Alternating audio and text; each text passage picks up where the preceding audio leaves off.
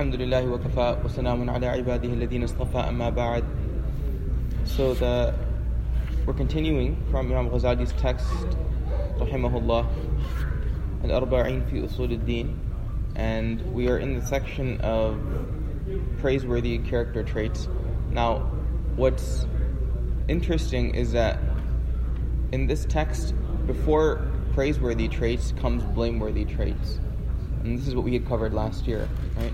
And so what's interesting is that he's chosen to put praiseworthy after blameworthy, meaning that in order for a person to really bring in praiseworthy traits into their life, they must remove those that are blameworthy. Right? Because the, the heart can only occupy so much so many things. And if a heart is filled with evils and filled with diseases, it'll be very difficult for it to also take in and accommodate praiseworthy traits. So it's important for us to take keep that principle in mind that we purify and then we bring in goodness, right? And sometimes you'll do it simultaneously, but recognize that you won't get the full benefit of a you won't be able to fully bring in a praiseworthy trait until you've actually removed those that are blameworthy because there just isn't space for the both of them to coexist. Okay, so that's the first point. Now, yesterday, just in summary, yesterday we covered what topic did we cover yesterday? Tawbah, repentance, and how now Tawbah. Like again, we normally think about it as an act or an action, but Imam Ghazali rahimahullah is highlighting that this isn't just an action. This is actually a characteristic of a true believer. Is that they're in, they bring Tawbah into their life such that it's a dominant feature of their day-to-day existence. So we highlighted how it's the beginning of the road for the travelers, those people that are seeking Allah Ta'ala. Tawbah is that first step because it allows them to actually make progression. There, that's the you know our sins are the anchor that hold us back, and Tawbah is a uh, allows that anchor to be cut off so that you can actually traverse the journey toward Allah Ta'ala.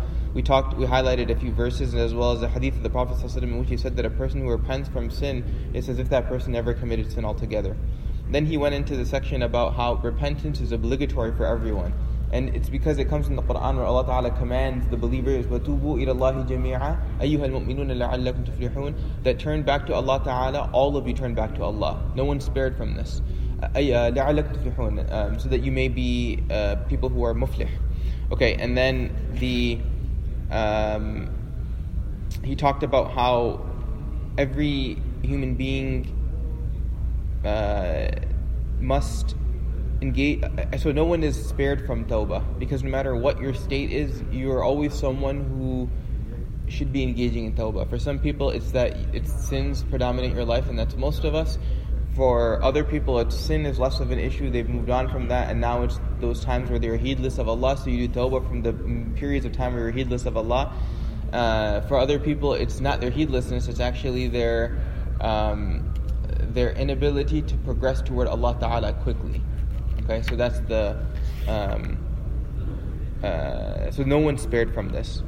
Um, and then he sort of concluded by talking about well, a couple of things. One was uh, he gave some tips on how to remove the persistence of sin. Because there's a few reasons why human beings persist in disobedience in Allah, and he highlighted a few of those things. And finally, he concluded by saying that minor sins are not minor. And if they're perpetuated, they're essentially equivalent to major sins. There's, there's uh, equipoise between the two. So um, then he wrapped up the final section, section the final uh, paragraph by saying, in summary, nothing motivates repentance except fear that comes from insight and knowledge. We shall therefore mention the virtue of fear, its reality, and its treatment. So that's the next section, and that's what we're going to cover today, inshallah. So, fear, the second principle, the second praiseworthy trait that a believer should bring into their life. Fear, uh, in Arabic, is al khawf al khawf. There's different words given to fear, but khawf is the, you could say, the most um, comprehensive term. It's fear. So, as he does typically, he'll bring in a few verses of Quran and a few hadith, so we'll just recite these, inshallah. Allah Ta'ala has gathered for the fearful guidance, mercy, knowledge, and pleasure, and that suffices you as a blessing. He said, هُدًى وَرَحْمَةٌ لِلَّذِينَ هُمْ لِرَبِّهِمْ يَرْهَبُونَ That guidance and mercy are for those who are fearful of their Lord. So this is another word that comes up, rahba. Rahba in Arabic can also, it also connotates fear. Rahiba yarhabu means to be in fear of something, to be afraid. Uh, uh, so لربهم يرهبون. Okay, he also said, إنما يخشى الله من عباده العلماء. The only ones who truly fear Allah from amongst His slaves are those with knowledge. Okay, so here another word comes in for fear, and that's uh, innama yakhshallaha, to fear Allah. Um, so khashiyah, it really means, fear is one meaning. Um, you could say a more comprehensive meaning is to be fearful in Allah, of Allah such that you're fully aware of Allah. That's what, uh, that's, that's, um, you can say that's that's that's another meaning for khashya. So, anyways, so there's khashya, which is fear, there's khawf, which is fear, and Allah Ta'ala uses uh, these in the Quran. He subhanahu wa ta'ala also said, رضي الله عنهم ورضوا عنه ذلك لمن خشي ربه that Allah Ta'ala is pleased with them and they are pleased with Him. That is for whoever fears His Lord. Whoever fears Allah Ta'ala has khashya of Allah Ta'ala, uh, Allah Ta'ala is pleased with them and they are pleased with Him. It's one of their signs. Okay, the Prophet of Allah وسلم, said, The head of wisdom is fearing Allah. He وسلم, also said, Whoever fears Allah, Allah Ta'ala will make everything fear Him. And whoever fears other than Allah, Allah will make him fear everything. He وسلم, also said that Allah Ta'ala said, by my might and majesty, I do not join within my slave two fears nor two securities. So Allah Ta'ala is saying, this is hadith, um, it's narrated in Bayhaqi. Allah Ta'ala says, By my might and majesty, I do not join within my slave two fears nor two securities. You can't have two fears at the same time, and you can't have two securities at the same time. If he feels secure about me in this world, I put fear into him on the day of resurrection. And if he fears me in the world, then I give him security on the day of resurrection. Meaning that if we want peace and security and comfort in the hereafter, in particular the day of judgment, then that comes from us being fearful of Allah Ta'ala in this world. And on the other hand, if we are not fearful of Allah in this world, if we're not fearful of Allah Ta'ala in this world, then we can expect that we will be afraid of Him on the day of judgment. Okay, so th- this is the hadith of the Prophet. Okay, so now he continues. The reality of fear. So Imam Ghazali says, Know that the reality of fear is the heart's pain due to its expectation of something disliked in the future. This is the definition of fear, right? When you fear something, it's because of something of, uh, of, uh, of the future. You're not fearful of something from the past, you're fearful of something in, in the, in the fu- of something occurring in the future if you've had a bad experience in the past, right? Let's say you had a very traumatic experience as a child or as a teenager, then your fear is not of that past event. You have sadness associated with that. Your fear is that that event could occur to you again in the future. Okay? So that's what the definition of fear is. That fear could be from frequent sins or it could be from Allah Ta'ala through knowledge of His attributes that inescapably necessitates fear. This is the most perfect and complete because whoever knows Allah fears him fears him necessarily. So it could either be fear from frequent sins, frequent sins in the sense that fear that I might fall into frequent sins, or fear of the consequences that can occur because of my frequent sinning. And then he says the other type of fear is, or it could be from Allah through knowledge and His attributes. That knowing Allah Ta'ala alone, irrespective of your, your spiritual state or your engagement or disengagement from your own sin, or from fear of your future sin, pure knowledge of Allah Ta'ala should necessitate fear in every single person. And he's saying that's the higher state. That you fear Allah simply because He is Allah. You fear Allah simply because He is Allah and because of recognizing who Allah really is, not because of a particular consequence. Um, okay, then he goes on. Know that the on, that the one who lands in the claws of a predatory animal does not fear it only if he do, only if he does not know the predatory animal. Indeed, he who knows that among the attributes of the predatory animal is that it destroys without caring, such a person is inevitably in fear of it. Okay, so he's saying, you know, that you don't fear, and let's say a predatory animal. Take, for example, a bear, right? It's a predatory animal. Um, it, one of its attributes is, is, is that it can destroy without actually caring. So it isn't. Um, your fear of the animal isn't uh, because isn't that you don't know that it's a predatory animal. It's because you recognize that it's a predatory animal and it can destroy and it won't affect it in any way, shape, or form if it destroys me. So if you come into combat with a bear, in the middle of a jungle or I don't know a forest or wherever bears are, uh, and it, it you know, it destroys you. It doesn't lament over it. It's done. It moves on, right? It doesn't. It doesn't harp over like, why did I just do that? Oh, let me sit in here and do tawbah for a period of time. Let me regret this. It doesn't. It does. It moves on. The next one that comes, I'll destroy it, and then it moves on. Right? This is just the way the the predatory animals are. You get, you know, and uh, you get, uh, you fall into an ocean. There's a shark, and it attacks you, and it destroys you, and it moves on. It doesn't think back. Why did I do that? I shouldn't have done that. I cared for that that person so much. Why did I do that? Right? Um, so. Um, so the highest analogy uh, so you inevitably have a fear for this sort of a thing. The highest analogy is for Allah, for He is the mighty, the wise. Yet whoever knows that if He were to destroy all of humanity from the very first to the very last, knows that He would not be concerned, nor would it detract anything from His dominion. Okay, so this is a little bit deep, and we have to try to understand this. There's a few principles to keep in mind from this. Number one is that if Allah Ta'ala wants to destroy us, He can do it. Absolutely. There's nothing binding on Allah Ta'ala. In fact, He created us and it's up to Him to remove us. Completely up to Him. He created all of humanity, and if Allah Ta'ala wants to remove all of humanity in an instant, He can. There's nothing binding on Him. In fact, the hereafter isn't even binding on Allah. If Allah Ta'ala, this is just Allah's power, right? He tells us what He's going to do because He's merciful, but it's up to Him what He wants to do. So much so that if Allah Ta'ala decides that at this very moment He wants the world to end, no judgment to occur, and there to be no hereafter, He absolutely has the ability to do so. Right? Think about that for a moment. If He wanted to right now destroy the earth and the universe, and as if it never existed, He has the ability to do that and nobody could question him. In fact, we wouldn't be around to question him. He has that power. And will it, okay, so that's the first thing to recognize. Allah Ta'ala can do whatever He wants. He's all powerful. This is His qudra, this is His ability. La hawla wa la quwwata illa billah. There's no power that exists except that, there, that is with Allah. Okay, the second principle to recognize is that nothing can stop Allah from doing what He wants to do. If Allah Ta'ala wants to destroy, He can destroy. If He wants to create, He can create, and no one can come in the way of Allah Ta'ala's decisions to do so. Okay, um, number three, that nothing increases or decreases Allah. And this is what Imam Ghazali is highlighting. When he says Allah Ta'ala doesn't care, it's not that He doesn't want what's best for the believers, and it's not that He doesn't want to reward us, and it's not that He doesn't want to show His mercy to us. It's that it doesn't affect Him in any way, shape, or form.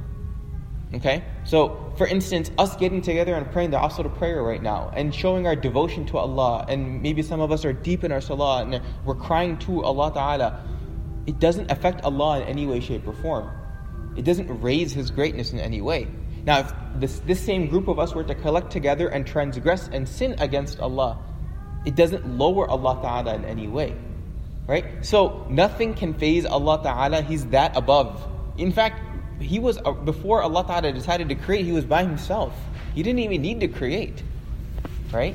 He didn't need to create. He created out of his mercy to create a group of people that he could eventually benefit, uh, reward in the hereafter and allow us to reward. But it, you know, if Allah Ta'ala wanted, before He created human beings or created the world, He could have decided not to create, and it would have been His prerogative. He could have done that if He wanted to do that. Nothing, nothing's binding on Allah. So by that same token, Nothing raises Allah, nothing decreases Allah. Allah Ta'ala is great irrespective of what His servants do toward Him or experience uh, with regards to Him. Okay, does that make sense? So now it makes sense when Imam Ghazali, let's, let's go back and read what he said. That indeed he who knows that among the attributes of the predatory animal is that it destroys without caring, so if it leaves him, it is not out of compassion and pity for him, since he is too trifling for it to be concerned about him such a person is inevitably in fear of him. So he's saying if a predatory animal leaves you alone, it's not because he cares about you, it's just that you're just too, you're, you're, you're insignificant. You know, it's kind of like uh, they say that if you, um, you know, if you, I don't know if this is true or not, uh, but if a, a, if, a, if a bee, you know, comes at you, they say to stay still, right? Don't move. You know, if it spares you, it's not because it cares about you, it's just because it, it doesn't care about you right? You fall into water. A shark doesn't attack you, but if it senses blood or if it senses that you're a threat, it will attack you. Um, and it's simply because you're just insignificant. You're insignificant. Now, for in the case of an animal, if you're a threat, it'll attack you. In the case of Allah Ta'ala, we're insignificant. If Allah Ta'ala wants to destroy, He can destroy. In fact, if you look at history, He's used people as examples to, dem- to instill fear in others. Right? And we'll talk about this in a moment. He's used people as examples to instill fear in others about his ability and his wrath. That if he wants to punish, he will punish. He will remove people from this world, right? In order to show us what his ability and his qudra is. This is just Allah Ta'ala's prerogative, he can do as he wills. Okay, uh, moving on. Um,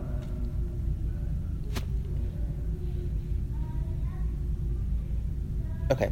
Uh, Allah Ta'ala says in the Quran, قُلْ فَمَنْ يَمْلِكُ مِنَ اللَّهِ شَيْئًا أَنْ أَرَادَ أَنْ, يهلك المسيح ابن مريم وأمه ومن في الأرض جميعا Say that then who could do anything to stop Allah if He had willed to destroy uh, the Masih, Isa alayhi salam, the son of Maryam, and his mother and everyone else on earth altogether?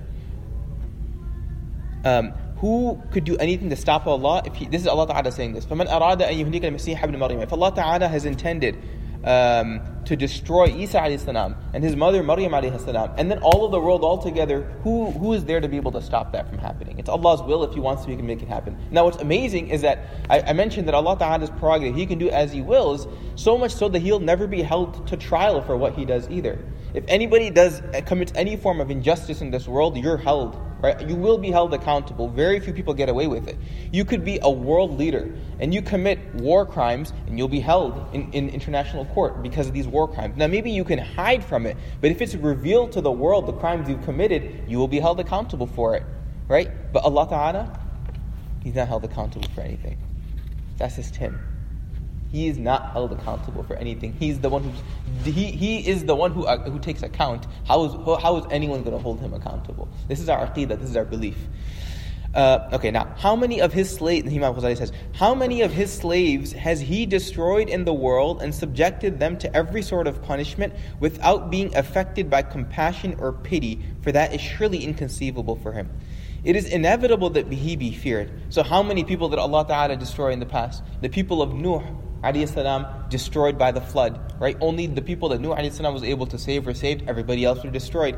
The people of Ad, destroyed. The people of Lut, right? Allah Ta'ala says, فَلَمَّا جَاءَ أَمْرُنَا جَعَلْنَا عَالِيَهَا سَافِلَهَا وَأَمْطَرْنَا عَلَيْهَا حِجَارَةً مِّن سِجِّيلٍ um, uh, The people of Shu'aib, um, uh, وَنَجَّيْنَا um, شُعَيْبًا وَالَّذِينَ آمَنُوا مَعَهُ بِرَحْمَةٍ مِنَّا وَأَخَذَتِ الَّذِينَ ظَلَمُوا الصَّيْحَةَ فَأَصْبَحُوا فِي دِيَارِهِمْ جَاثِمِينَ how many people, groups of people before us, were destroyed instantaneously without forewarning?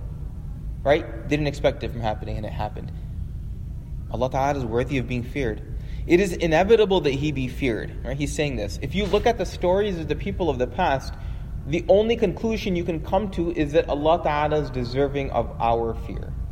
If you understand Allah Ta'ala's power, His ability, and what He's done to communities and people that have come before us, the only, it is inevitable, Imam Ghazali is saying, it is inevitable that he be feared. Thus, knowledge of majesty, might, and independence necessarily evoke reverence. Knowledge of Allah's majesty and His might, which we already highlighted, and His independence. Look, Allah is not dependent on us.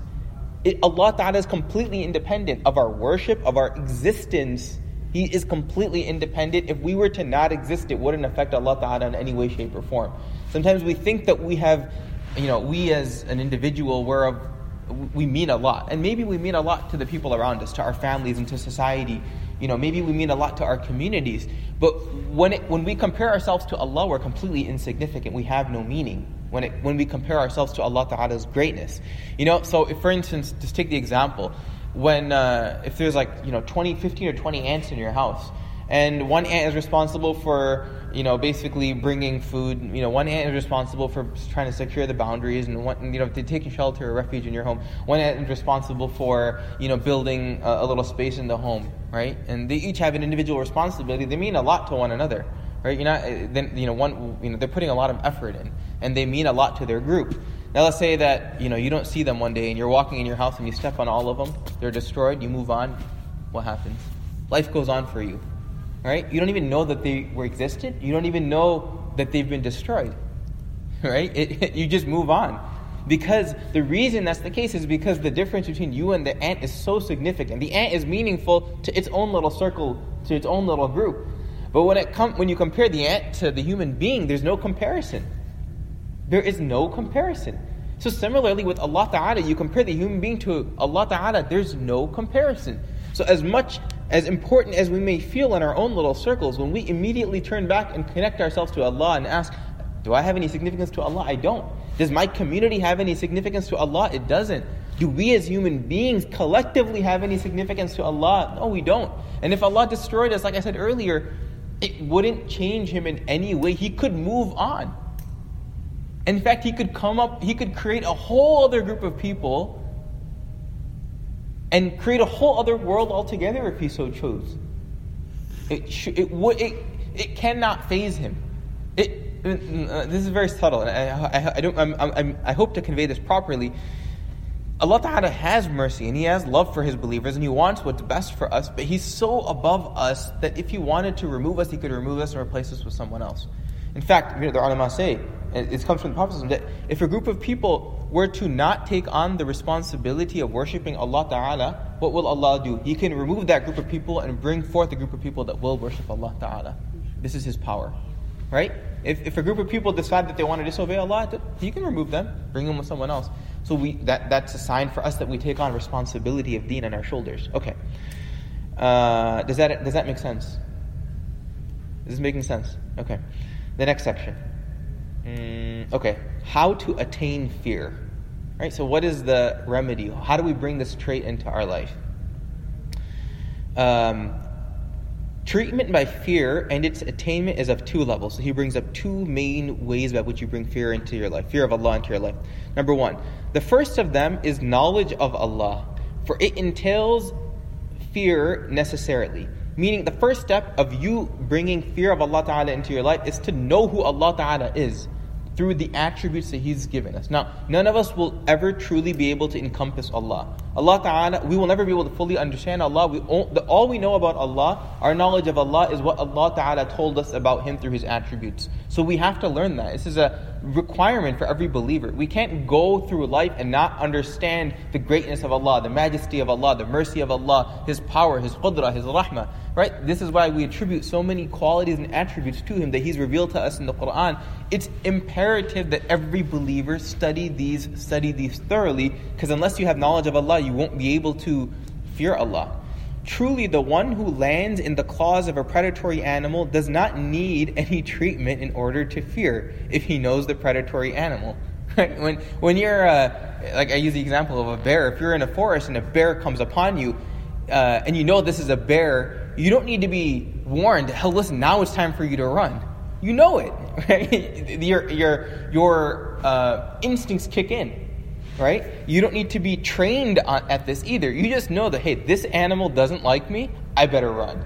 Or this animal has the ability to, to, to destroy me, I better, I better run. And I better run fast. Um, it is conceivable that anyone who knows the majesty and independence of Allah, that He created Jannah and for people to inhabit it, knows that He also created Jahannam and for people to inhabit it. So our knowledge that Allah Ta'ala created both Jannah and Jahannam is sufficient to instill fear within us. If we understand what Jahannam really is. And if we understand that Allah Ta'ala can put in Jahannam whoever He wills to put into Jahannam. Um, that His word concerning eternal joy and eternal sorrow will be fulfilled for everyone in truth and in justice that it is, unconce- it is unconce- inconceivable for other than Him, and there is no averting the execution of His eternal decree. If Allah Ta'ala has decreed for us to end up in Jannah or end up in Jahannam, there's nothing that can challenge that.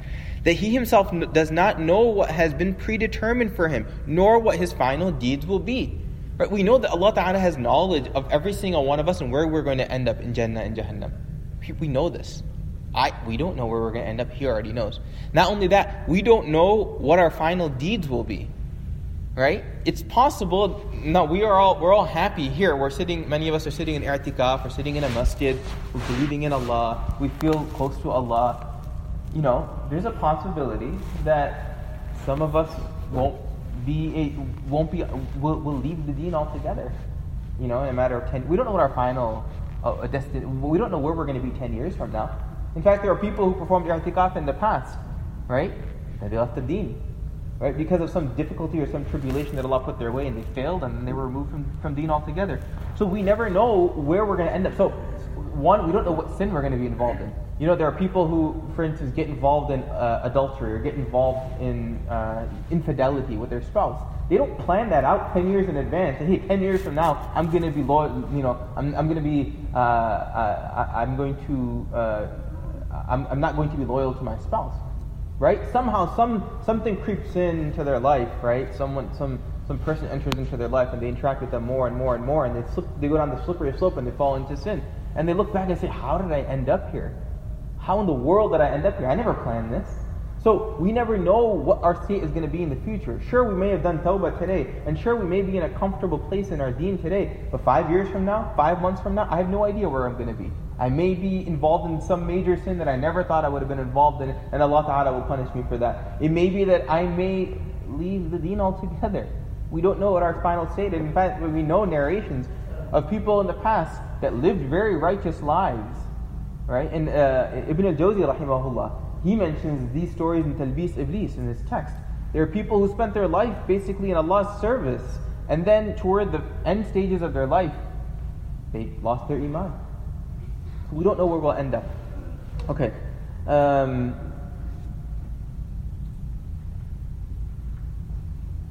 nor what his so he himself does not know what has been predetermined for him, nor what his final deeds are and that there is a possibility that he is amongst those that are destined for eternal sorrow. You know, the believer is never content with deen. You know, we're often complacent that, with our deen. I'm fine, alhamdulillah, you know, where I am in my deen. I have no need to grow. I have no need to, to excel in my deen. Okay, but we don't know if we're destined for eternal sorrow. And he says, It is inconceivable that such a person will feel anything but fear. If you're fearful simply that Allah Ta'ala may take away your faith in the future, that's sufficient for you. If you're if you're if you appreciate that Allah Ta'ala can remove his tawfiq from your life in the future, that's sufficient for you to be in fear of Allah. Does that make sense? Apart from all the other reasons we mentioned, simply recognizing that if Allah Ta'ala wanted to take away our iman from us in the future, He could. Yeah, من يهدي الله فلا مضل له ومن يضلل فلا هادي له that the person who Allah Ta'ala misguides فلا هادي له there's no guidance for that person nobody can you can't it's not it's not uh, uh, you can't uh, correct it it's not correctable so why wouldn't we fear Allah Ta'ala So okay so the first thing is knowledge of Allah right that's the first cure to fear the second cure as for someone who is unable to understand the reality of knowledge, meaning you, you, you can't get into the depths of recognizing Allah Ta'ala's greatness, His majesty, His abilities, his treatment for that person is to observe those who fear, to watch their states, or listen to reports about them. Right? So this, is, this is a principle applied to anything when it comes to our deen. If there's a trait that we want to bring into our life that's good, we either try to practice it ourselves and bring it into our life, but if we are unable to, the next best thing that we can do is to just spend time in the company and observe those people who have those traits. Right? This is what we this is suhbah. Right? Al mar'u ala adini khalili. Uh, a person is on the deen of his friend or of his companion. If you can't bring something good into your life that you want to bring good into your life, then attach yourself to the people of goodness and that good will come into your life. Absolutely. To the people of piety. Right?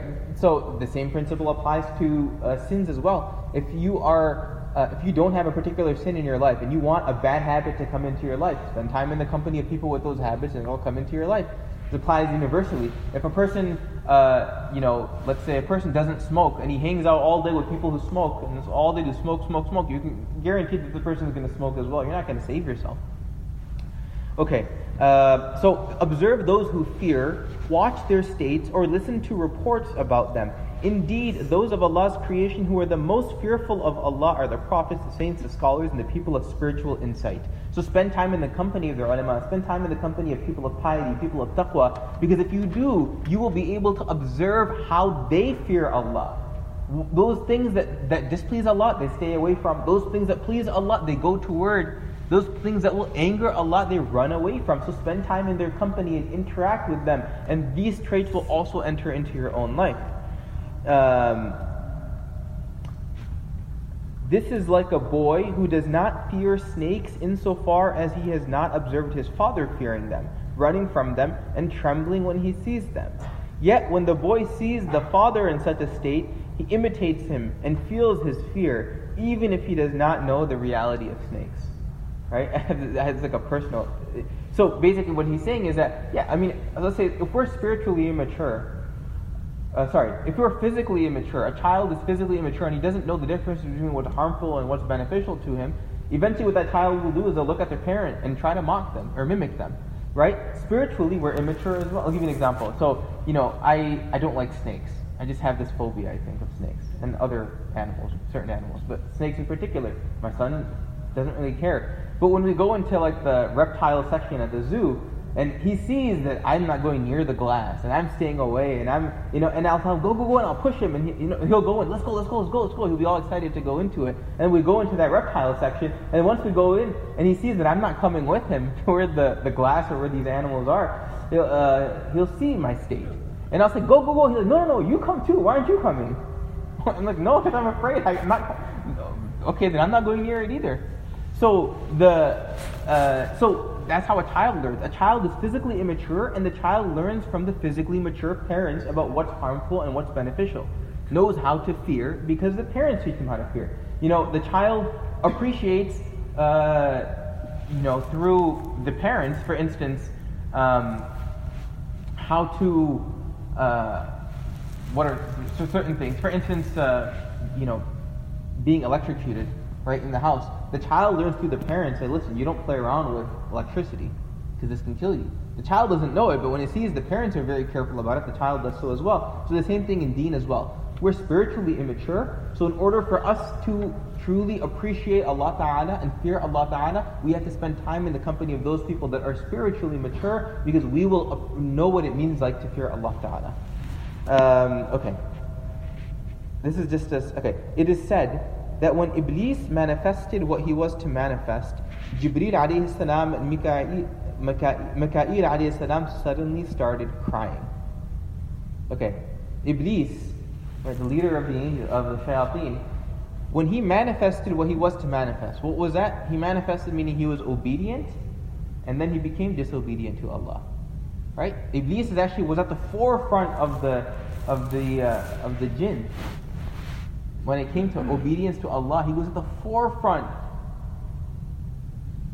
So when Jibreel and Mika'il saw what had happened, they started crying. So Allah Ta'ala revealed to them, Why are you crying? They said, O Allah or Lord, we have no security from your plan. Jibreel and Mika'il the angels are only follow Allah's plan.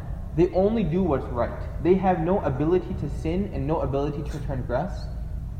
Human beings have the choice of obedience and transgression, but angels do not. These two angels, seeing what happened to Iblis and his fate, became fearful, even though there's no possibility of an angel uh, disobeying Allah. They said, oh, oh Lord, we have no security from your plan. So Allah Ta'ala said, be so, do not feel safe from my plan, for no one feels safe from Allah's plan except for those people that disbelieve in Allah. The only people that can feel safe from Allah's plan are the people that disobey, disobey Allah. They feel safe. They feel safe.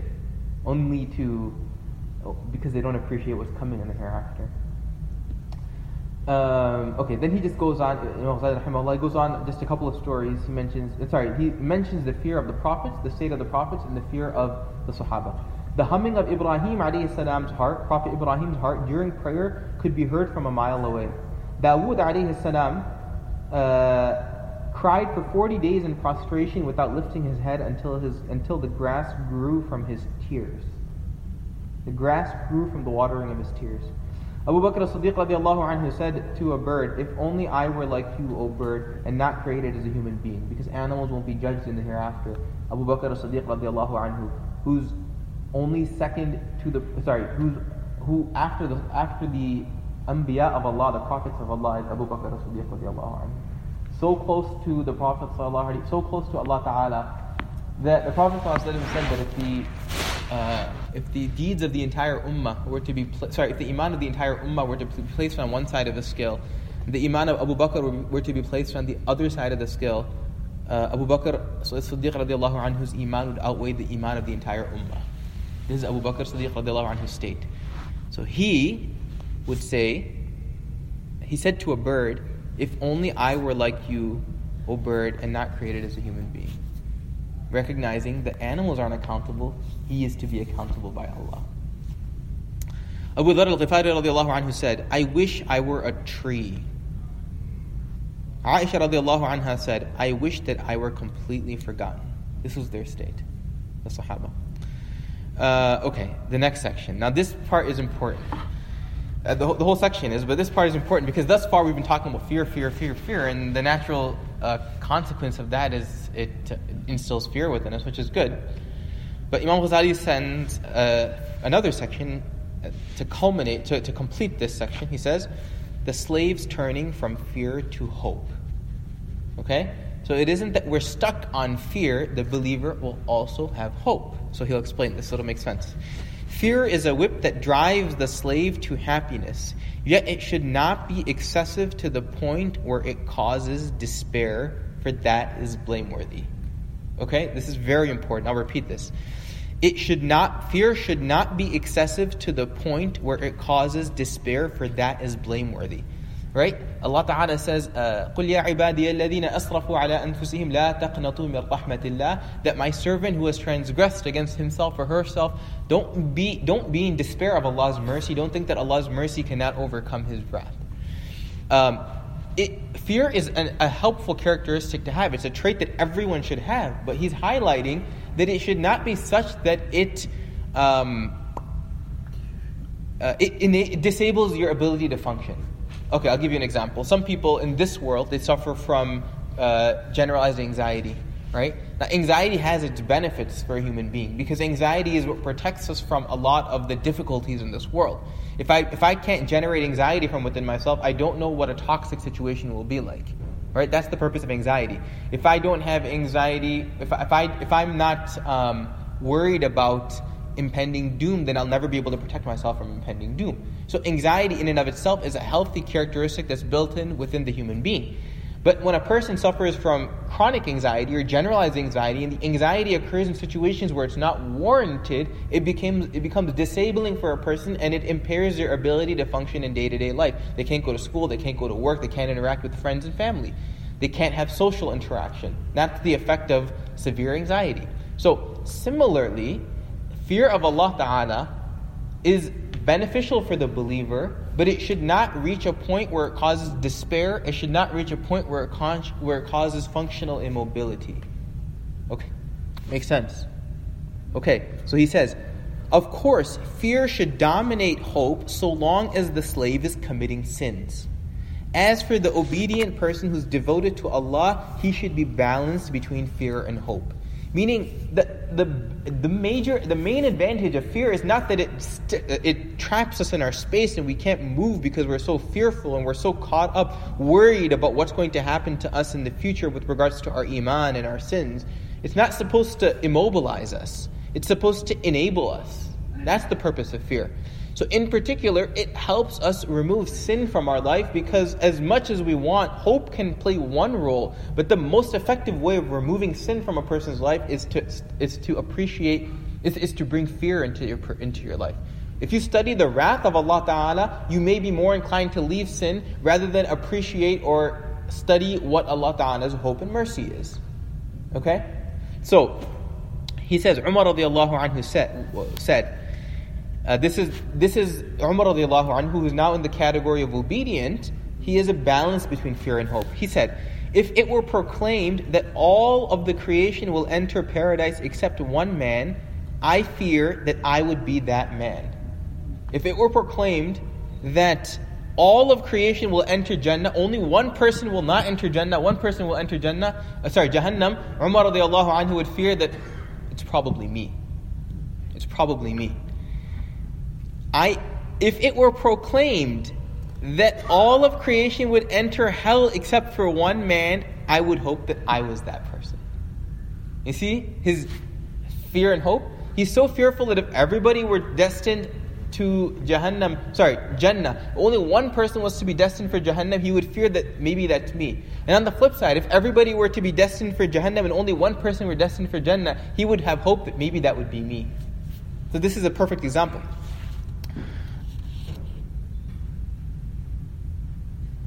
So, so there's a balance between fear and hope.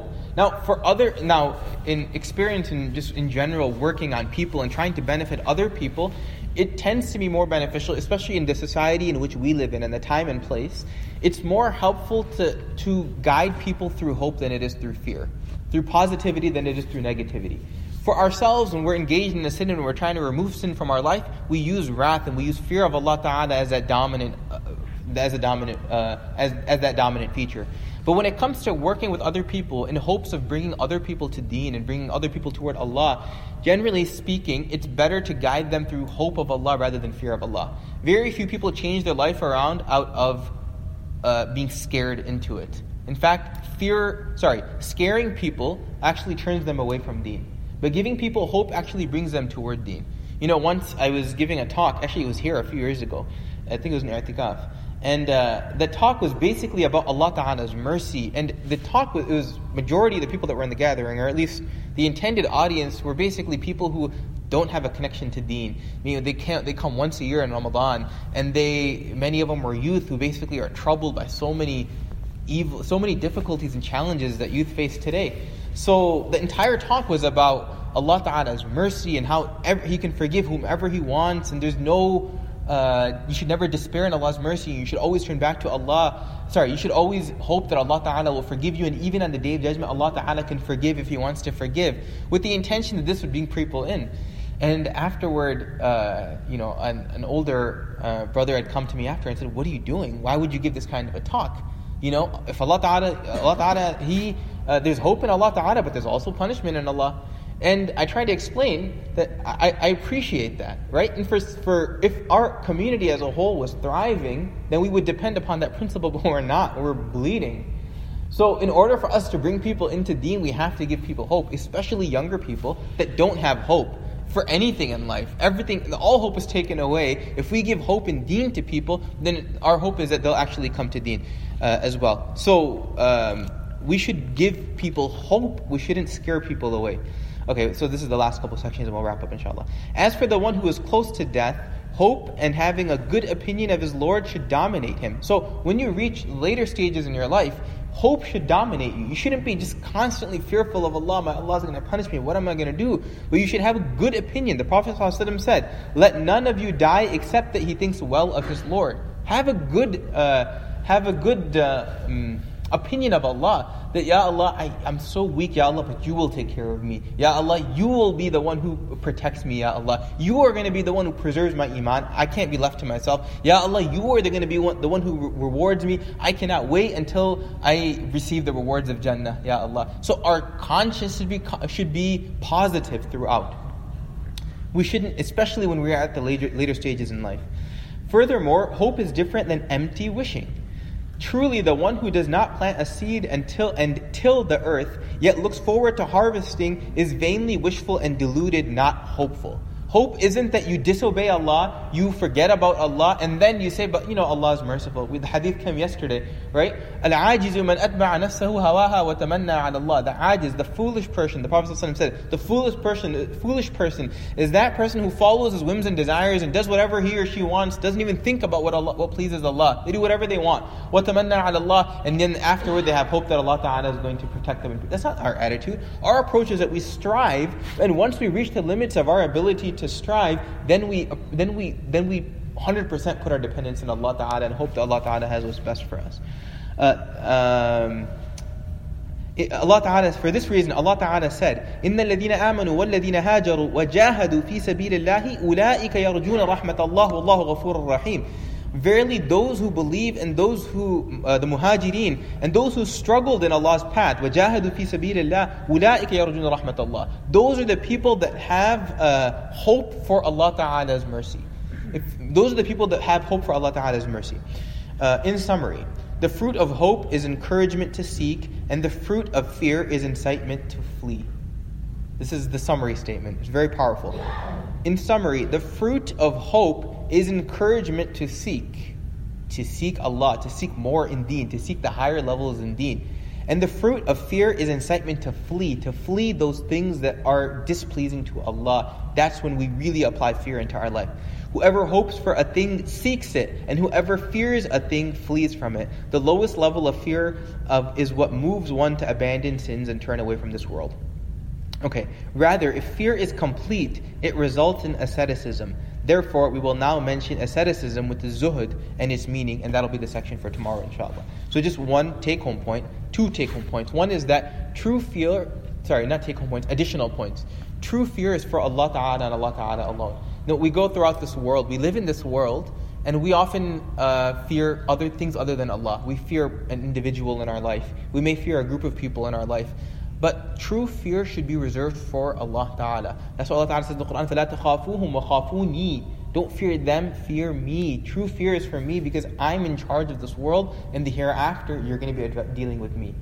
So true fear should be reserved for Allah Ta'ala. And the second thing is that what uh, the second additional point is that when we experience fear in this world, be it a phobia that we have, or be it uh, an anxiety that we have, or whatever whatever situation we may find ourselves in, one of the benefits of that is it reminds us that we should. Uh, it reminds us about what it means to fear Allah. Right? So if I don't know what it means like to, if I don't experience fear for other people, for instance, at certain times in my life, I may not be able to appreciate what true fear of Allah Ta'ala is. Meaning, if I find myself going through life fearing other things, that's fine. We'll address those things as they come. But I should use that as a reminder for myself that if I'm feeling this way, if I'm fearful of this situation or this person, how should I oh, imagine what the day of judgment will be like? Imagine what the day of judgment will be like and what fear I will have on that day. So may Allah Ta'ala allow us to be truly fearful of Him uh, to such a degree that it is beneficial for us in this world and in the hereafter. May Allah Ta'ala uh, um, put us, uh, or label us amongst those who will uh, remain in a state of iman until we pass away. May Allah Ta'ala uh, allow us to find the, the, the appropriate balance between fear and hope in this life. وآخر دعوانا الحمد لله رب العالمين